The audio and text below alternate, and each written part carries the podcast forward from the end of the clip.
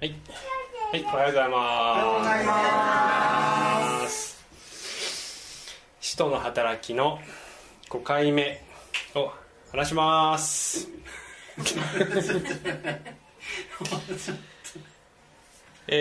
とは言っても、私今週韓国に行ってまして、月曜日から、金曜日まで行ってました。でその話をね後半にして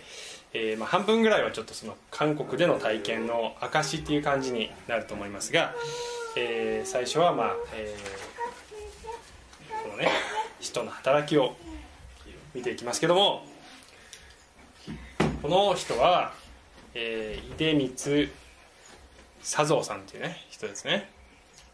誰だと思いますか？出光さん。そう出光さんです。はい出光興産の、創立者ですね、1911年に出光商会っていうのを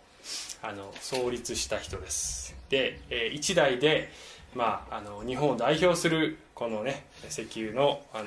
会社を作った人ですね。で、非常にこの人の経営哲学に共感する人がね結構現代でもいるわけです。で海賊と呼ばれた男っていう小説読んだことある人いますか？いないね。いるかな？いないね。結構ね何年か前にね本屋大賞かなんかを取った本で、ほとんどこの人の伝記。小説名前変えてあるんですけど、もう小説の中で起こることほとんど全部この人のそのまま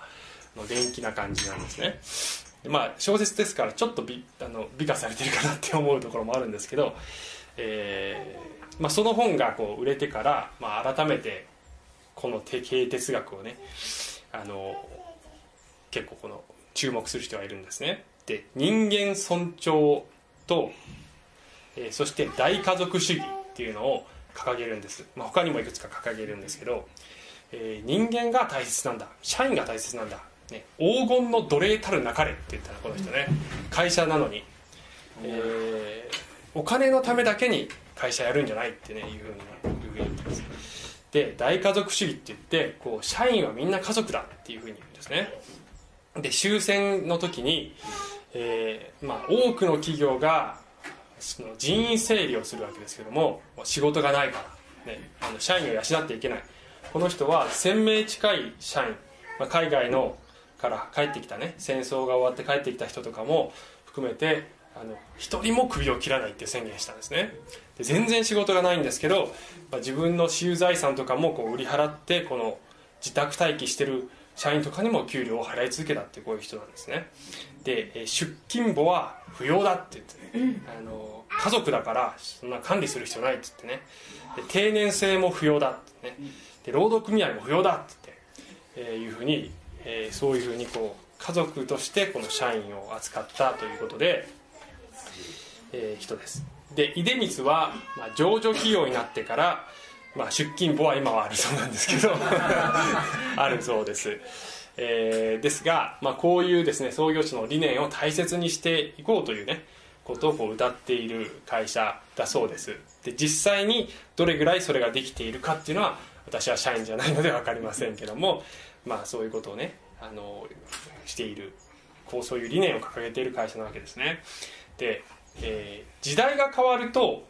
会社もその時代の要請に従って形を変えていかなければいけないわけですね。例えばその出勤簿は不要とか今の時代やるとですね小さい企業ならね、それもできるかもしれないです。目が届く範囲だったらねできるかもしれないですけど、1000名を超えるような、あるいは1万人を超えるような大企業でそれをやると今の時代だと、下手するとブラック企業って呼ばれかねないかもしれないですね。残業代どうなんのよってねなるかもしれません。なのでその理念を大切にしつつ、しかしその時代や社会のその要請に従って、柔軟に形を変えていくっていうことを会社はやっていかなければいけなかったりするわけで、ちなみに私がですね、2年間ぐらい働いていたこの星野リゾートっていう会社、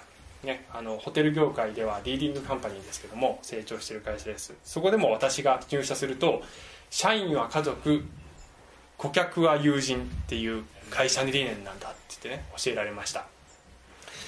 でもちゃんと出勤簿もあるし残業代もちゃんと支払ってくれましたね。ですから、そのエッセンス理念を通しつつもそれをどういうふうに今の時代に、適応して作っていけるかっていうことをこう考えるわけです。まあ、会社によってそれがどれだけ実践できているかどうかっていうのは、まあ、会社によって違うと思いますけどね。でそれは教会も一緒なわけです。で聖書は時代を超えて私たちが守るべきことを教えていて、どんなに世間が変わっても変えちゃいけない部分はたくさんあるわけですね。しかし変えてもいい部分、つまりそのエッセンスをしっかりと握りつつも社会とか時代の要請にうまく適応していかなければならない、適応していっても大丈夫な部分、非聖書的にはならない部分もあるわけです。で今日はそういう話なんですけど、教会とは何かっていうことに関しても聖書は言ってるんです。で、今日のコンセプトは教会は家族だっていうことです。それは時代を超えて、クリスチャンはみんな家族だっていうことをこう聖書は言ってるわけです。ただし教会のその形、家族の形に関しては、この社会とか時代の要求にこううまく適応していく必要がありますねっていうことを話していくんですが、まあポイントはですね、私たちは家族っていうのが今日のポイントです。これが、今日の結論なんですね。私たちは家族だっていうことをぜひこう今日、知ってほしいし、感じてほしいというそういう、メッセージであります。はい。そして、それはですねこの使徒の働きに初代教会のね姿が描かれています。2箇所取り上げました。この2箇所ねほとんど同じことを書いてあるんですけど、2章と4章とね、2つちょっと読んでみたいと思いますね。教会ができて、そして使徒たちがこのイエスの復活を述べ伝えていきました。そしてこのですね最初のペテロのメッセージで3000人の人が一気に救われましたというその直後の出来事でこの2章の記述があるんですね。そして彼らは使徒たちの教えを固く守り、交わりをし、パンを裂き、祈りをしていたって書いてます。これは今日でも教会がしなければならない、4つのことを教えてます。人たちの教えを固く守りっていうのは、この人たちの教えっていうのは聖書のことですよ。今で言えば聖書が人たちによって書かれたわけです。聖書を中心にしなければなりません、教会は。そして交わりをする、ね、交わりっていうのはこれはギリシャ語でコイノニアっていう言葉ですけども、これは単なる仲良しグループではないんですね。単にみんなで集まって仲良くしようっていうそれもあるんだけど、それだけじゃ、それ以上のものなんです。それはコイノニアっていうのは私たちは一つだっていうことを意味しているわけです。そしてパンを裂きっていうのは、これは生産式をしたっていうことです。イエス様が私の記念としてこのように行いなさいっていうことをね、今日も生産式の日なのでやりますけども、やっていたということです。そして祈りをしていた。教会は祈りをする場所です。この世の中で企業でねお祈りによって経営をしているところはないと思う。まあ分かんない、クリスチャンの企業ならあるかもしれないですけども、あると思いますけども、普通の一般企業だとそういうことはしないですね。人間の力だけで運営するんではなくて、神様の力がそこに働いてないと、その働きは進められないっていうことを私たちは確認する必要があります。お祈りによって教会は、立て上げられていくっていうことを私たちは知る必要がありますね。そしてこの43節から読んでいくと、そして一同の心に恐れが生じ、人たちによって多くの不思議な技と証の奇跡が行われた。信者となった者たちは皆一緒にいて、一切のものを共有にしていた。そして資産や持ち物を売ってはそれぞれの必要に応じてみんなに分配していた。そして毎日心を一つにして宮に集まり、宮っていうのは神殿のことですね。家でパンを裂き、喜びと真心を持って食事を共にし、神を賛美し、すべての民に好意を持たれていた。主も毎日救われる人々を仲間に加えてくださったというふうに書いてあるんです。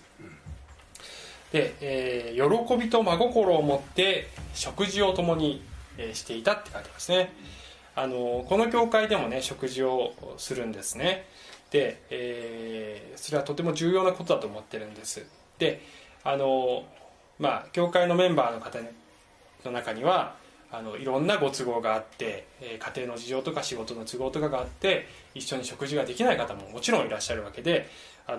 食事をしないで帰るからこう罪悪感を持つ必要ないですよ。大丈夫ですよ牧師が向こう向いてる、向こう向いてるから今のうちに帰ろうとかってしなくていいから、ね、大丈夫ですよ。堂々と帰ってください。いろんなご都合があるわけですか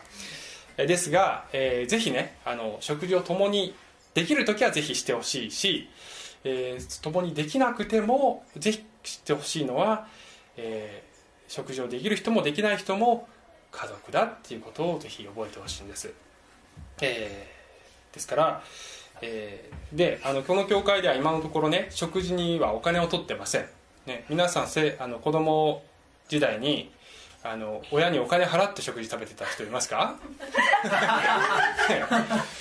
あんまりいないと思うんですよ ね。ちょっと殺伐としてるでしょ、そういう感じはね。私たちもお金払わないとちょっと申し訳ないなって思う方結構いらっしゃるかもしれないんですけど、そんな必要はないと思ってるんですね。家族だからお金を払わなくて当然だと思ってます、それも、今後教会の運営の中でお金を払った方が食べやすいっていう人がいれば変えていく可能性はあるかもしれませんが、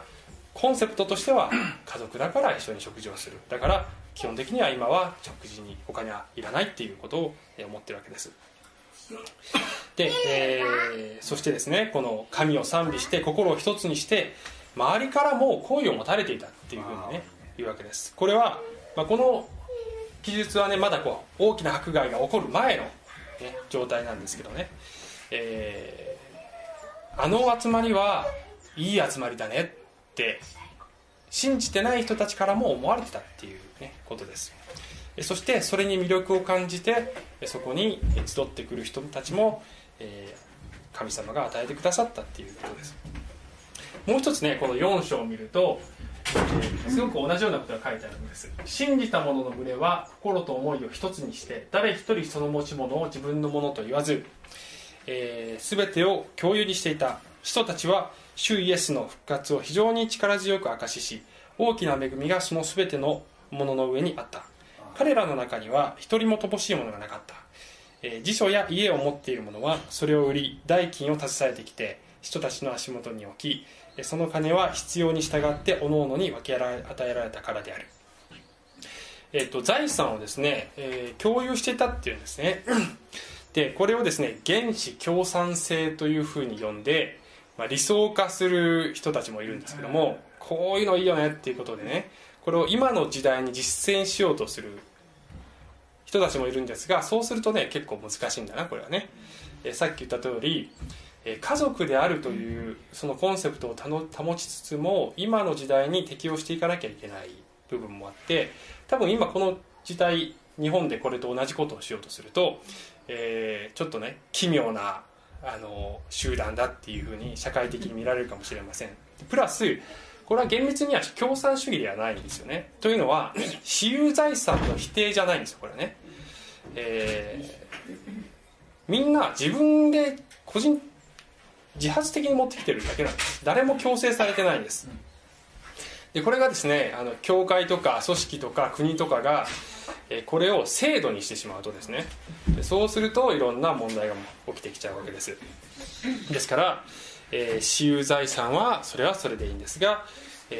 そういう思いが与えられた人が捧げられるものを捧げていけばいいということであります。で、この姿はですね、イエス様がこの弟子たちに言われた言葉、この言葉がありますけども、これの成就なんですよね。あなた方に、これはイエス様が十字架にかかる前ですね、あなた方に新しい戒めを与えましょう。あなた方は互いに愛し合いなさい。私じゃないよね、私だよね私ってなっていけど私があなた方を愛したようにそのようにあなた方も互いに愛し合いなさい私ってちょっとイエスさんの威厳が、互いに愛しなさい。もしあなた方の互いの間に愛があるなら、それによってあなた方が私の弟子であることを全ての人が認めるのです。世の中で、人々が、裁き合ったり競争し合ったりいがみ合ったりしている、そんな中でももしあなた方が互いの調和と平和と愛とを保つならば、あ、イエス様に従っている人たちはこうなんだっていうことを、世間の人たちも認めてくれるっていうわけです。教会はこのイエス様の戒めに対してたくさんの失敗をしてきたという歴史もあります。そして今でもこの教会というところで悲しいかな分裂が起きたり、意見が違うこともあるわけですから、なかなか難しいわけですけれども、なかなか難しい、難しいんだなこれがだけどイエス様の思いをですね、イエス様の思いをですね、感じようじゃないですかっていう話です。ちょっと飛ばしたけどちょっと戻りますけどね、吉田松陰の話をちょっと前もしたんですけど、今大河ドラマでねやってますね、花もよって。でこのねドラマの主題歌でこういう歌詞が出てくるわけ。愚かなる我はもともとめず人は我が友どもとめでよ人々っていう言葉がね歌詞で出てくるんです。でこの主題歌を聞くたびに私は妻とこれ全く意味わかんないねこの歌詞って言ってたんですけどこの話のね 20回以上ぐらい過ぎたところでこの話の中で初めてねこの言葉の意味がね説明される場面があるんだよね。これは吉田松陰の最後のこの遺書の中に記されている言葉で、要するに、愚かな私のような人間でも愛してくれる人は、ぜひ私が友と思っている他の人のことも友と思ってほしいっていうね言葉なんですね。意味わかった？わかったね。で、これはイエス様の思いとも通じるものだと思います。私たちがイエス様を愛するっていうのであれば、イエス様が愛している他の人もぜひ愛してほしいっていうふうにイエス様も思っていらっしゃるわけですね。で、教会は家族だっていうふうに、ね、言ったときに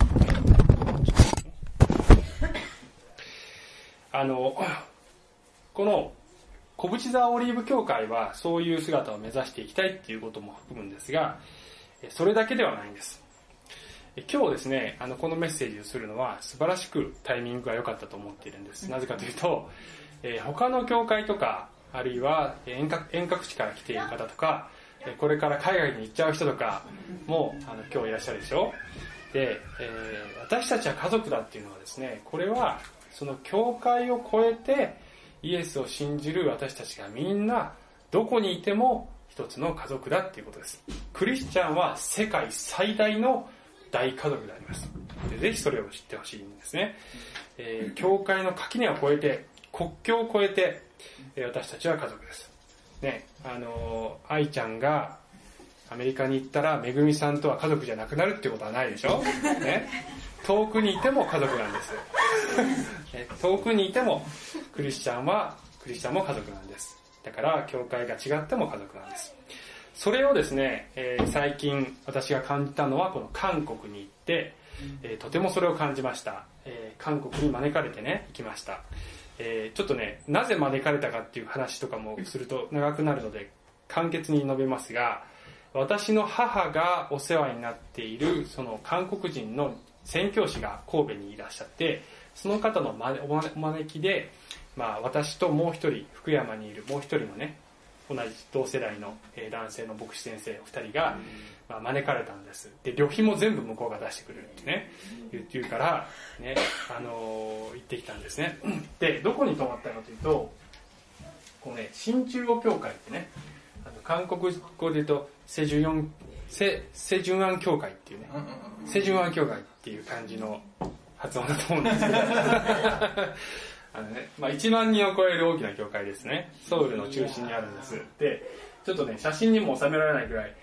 これが本堂で、これすっごい大きい建物で、でここにこうビジョンセンターっていって食堂とかいろんなこう施設がね入ってるんです。同じ敷地の中に、そう同じ敷地の中にね、これとこれとでもう一つね、これもあるんですね。この建物もあって、実は今回私が招かれたのはこの建物のオープニングのセレモニーに招かれたんですね。でこれ何の建物かっていうと、これはですね宣教師センターっていって、海外にこの韓国中から2万人以上の宣教師が海外に派遣される、まあ、いろんな教会から派遣されているわけです。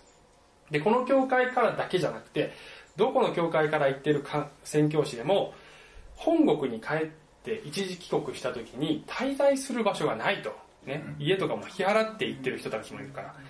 でそういう人たちが帰ってきて休める場所っていうことでこういう建物を作って、中は私も泊まったんですけど、こんな感じでね、ホテルさながらにすごく快適な部屋がこう70室ぐらいあってあるわけです。でこういうこうねカフェテリアゆっくりできるところとか、メディカルセンターってね、医務室なんだけどすごくちゃんとした医療機器も揃ってて、歯医者も中にあって、はい、でこういうマッサージ室とマッサージ師とかいてね、サウナ、ちなみにこの教会もサウナが、ね、あるんだけど、ね、皆さん知ってました？200円の献金でサウナ使えることになってるんですよ、この教会は、ね、とかあるんですね。で、でねここに泊まるのは、要するに海外から帰ってきた宣教師はタダで泊まれるんです、みんな。ね、で食事もタダなんです。でホテルとかだと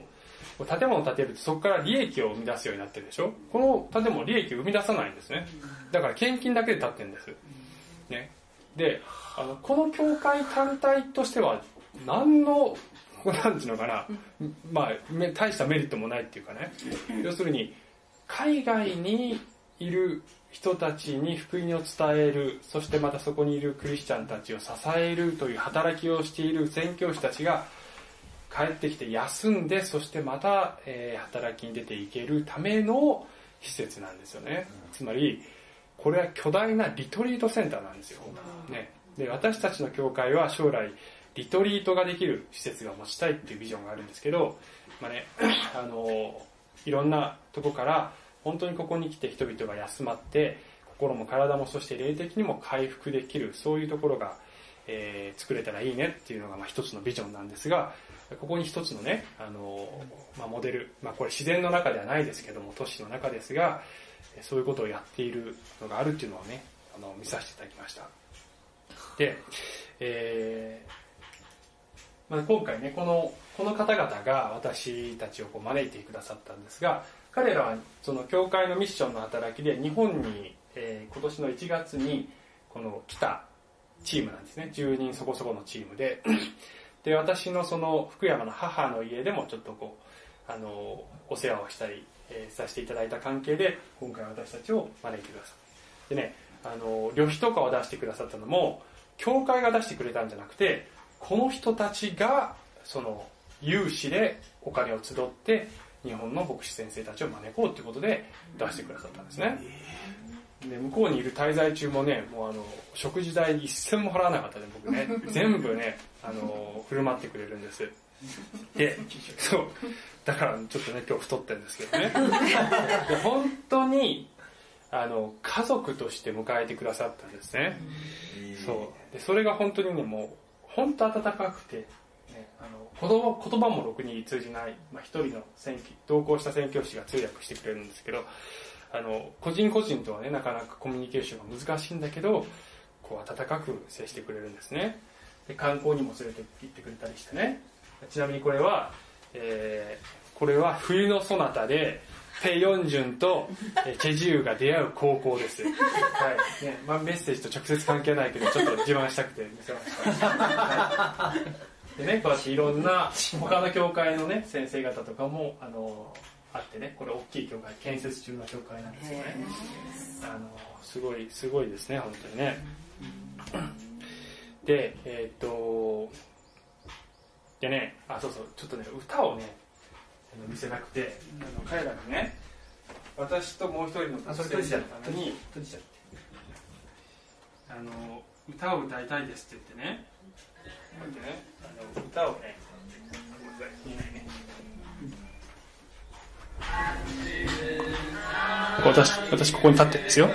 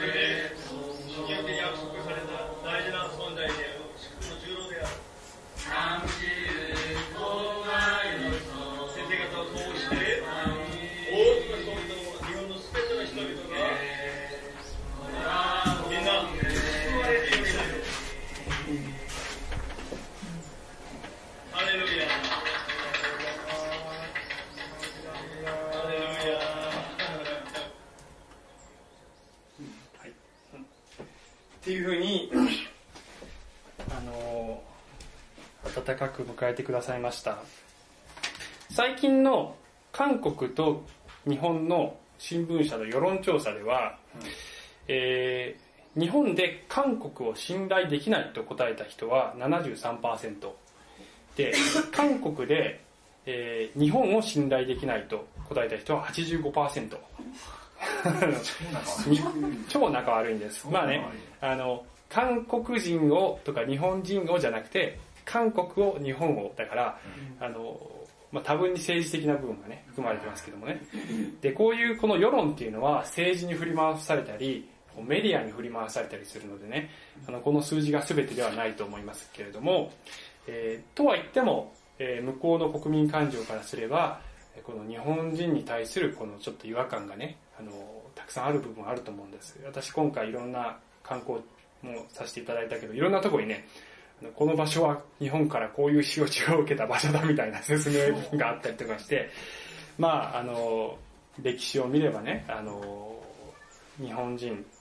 は、いただけない存在だと思ってる人も、年配の人の方が多いかもしれないけど、そう思ってる人もいるわけですが、もうクリスチャンの世界ではそういったこうね、隔ての中書きって言葉が聖書にありますけど、そういったのがなくて、でクリスチャンがこの国境を越えて一つだっていうことを彼らは愛を持ってこの実践して、そして示してくれたんですよね。それが本当に私たち一緒にいた先生と一緒に、なんでこんなにもてなしてくれるんだろうってことが感動の滞在でした。向こうで体験したこと、本当はもっといっぱいあってね、ちょっと時間の関係で全部は紹介できないんですけど、ちなみに私一応向こうのね総点祈祷会でメッセージさせていただいて、さっきの1万人の教会じゃなくてね、もう一つの600人ぐらいの教会で朝5時の総点祈祷会に、100人弱ぐらいのね人が集まっていたんですけど朝5時ね、はい、ですがそこでも歓迎していただきました、聖書では、パウロが他の先ほどの箇所とはまた別の箇所で、体の一部が苦しめば全体が苦しむんだよっていうふうにね書いてるんですね。コリントへの手紙ですけども、どこかが尊ばれれば体全体が喜ぶんだよっていうふうに書いてあるんです。で、共に苦しむ代わりにお互い苦しめ合っちゃってるようなことがあったとしたら、それはどれほどにイエス様が悲しまれるかっていうねことを、私たちはいつも思い出したいと思うんですよね。家族っていうのは、さっきの歌を歌ったりとか、韓国の方ってこれ尊敬のね、尊敬と愛を込めて言うんですけど、すごくベタなんですよね、表現の仕方がね。ベタっていう言葉わかります？要するに、なんていうの？ベタっていうの率直うん、要するに、ちょっとこうくすぐったくなるような感じのね、ちょっと恥ずかしくなってきちゃうようなね、感じのところありますね。例えばだからベタってことはあるでしょベタって難しいね、表現が。要するにちょっとこう古い感じのこう熱い感じのね、率直な表現の仕方をしますね。で冬のソナタの時から韓流ブームが始まった時に、日本人はなぜこの韓国ブームが日本であるのかっていうと、日本が失った何かをこう韓国人あるとかってよくみんなね言ってましたよね。ベタなんですよ、ベタな話の展開が。で私もまあ昔はこの家族とか教会や家族とかそういうセリフねとかね、こうちょっとこう暑苦しいなって思ってた若かりし頃もありました。家族ってこう、ね、めんどくさいし暑苦しいしね、なんかそういうところがあるんじゃないですか。だけど、家族でないと提供できないものっていうものはあると思うんですよね。あなたがそのありのままの姿でここにいていいと、自分はここにいていいと思える、そういう場所、いつ帰ってもウェルカムしてもらえる場所、そういう温かい場所っていうのは、家族じゃないと提供できない、そういう種類のものかもしれません。教会が家族になれなければ、この世の中には本当の家族を提供できる場所はないと思います。イエス様が、あなた方は私の弟子だから互いに愛し合いなさい、イエスを信じる、同じ聖霊が、一つの聖霊があなた方の中にあるんだよっていうふうにイエス様はおっしゃいました。最後にこのね御言葉を、最後ですけども、この御言葉を味わいたいと思います。召されたあなた方は、そうが抜けてますけどその飯にふさわしく歩みなさい。謙遜と柔和の限りを尽くし、寛容を示し、愛をもって互いに忍び合い、平和の絆で結ばれて、御霊の一致を熱心に保ちなさいっていうのね。御霊の一致を熱心に保ちなさい。熱心にって書いてあるってことは、熱心にならないとできないってことなんだよ。簡単じゃないってことでしょ、これ。一致を保つのは簡単じゃないんです。ほっとくとそうなるわけじゃないんです。私たちが熱心に一致を保たないとできないよって言ってることだと思います。体は一つ、御霊は一つです。あなた方が召されたとき、召しのもたらした望みが一つであったのと同じです。主は一つ、信仰は一つ、バプテスマは一つです。すべてのものの上にあり、すべてのものを貫き、すべてのもののうちにおられる、すべてのものの父なる神は一つです。一つになって神様を賛美しようじゃないですか。アーメン。お祈りします。愛する天のお父様、一致を保つということは、この、教会の中でそれをいつもしていくということは、決して簡単なことではありません。それぞれにいろんな考え方があったりとか、また、成長に、人それぞれ段階があったりとか、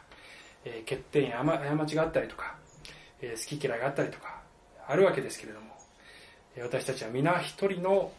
この同じ主を信じ、そして同じ御霊をいただいて、いるわけですから、どうぞこの聖霊によって私たちが、この教会の中で、あるいは教会の垣根を越えて、あるいはこの国境を越えて、私たちが愛し合い、また尊敬し合い、祈り合い、そして一つになることができるように、そんな風に